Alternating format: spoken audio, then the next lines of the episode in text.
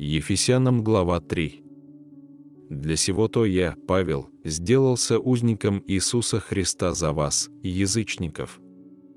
Как вы слышали о домостроительстве благодати Божией, данной мне для вас, потому что мне через откровение возвещена тайна, о чем я и выше писал кратко, то вы, читая, можете усмотреть мое разумение тайны Христовой, которая не была возвещена прежним поколением сынов человеческих, как ныне открыта святым апостолом его и пророком Духом Святым, чтобы язычникам быть сонаследниками, составляющими одно тело, и сопричастниками обетования Его во Христе Иисусе посредством благовествования,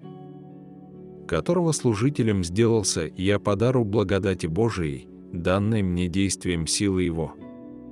Мне, наименьшему из всех святых, на благодать сия, благовествовать язычникам неисследимое богатство Христова и открыть всем, в чем состоит домостроительство тайны, сокрывавшейся от вечности в Боге, создавшем все Иисусом Христом, дабы ныне соделалось известную через церковь начальством и властям на небесах многоразличная премудрость Божия по предвечному определению, которое Он исполнил во Христе Иисусе, Господе нашим,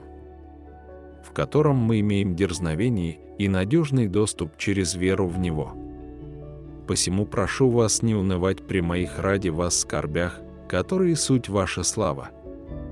Для сего преклоняю колени мои пред Отцем Господа нашего Иисуса Христа, от которого именуется всякое Отечество на небесах и на земле, да даст вам, по богатству славы Своей, крепко утвердиться Духом Его во внутреннем человеке, верою вселиться Христу в сердце ваше, чтобы вы, укорененные и утвержденные в любви, могли постигнуть со всеми святыми, что широта и долгота, и глубина и высота, и уразуметь превосходящую разумение любовь Христову, дабы вам исполниться всею полнотою Божией.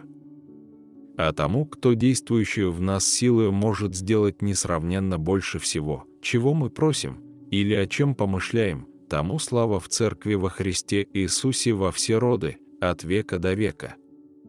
Аминь.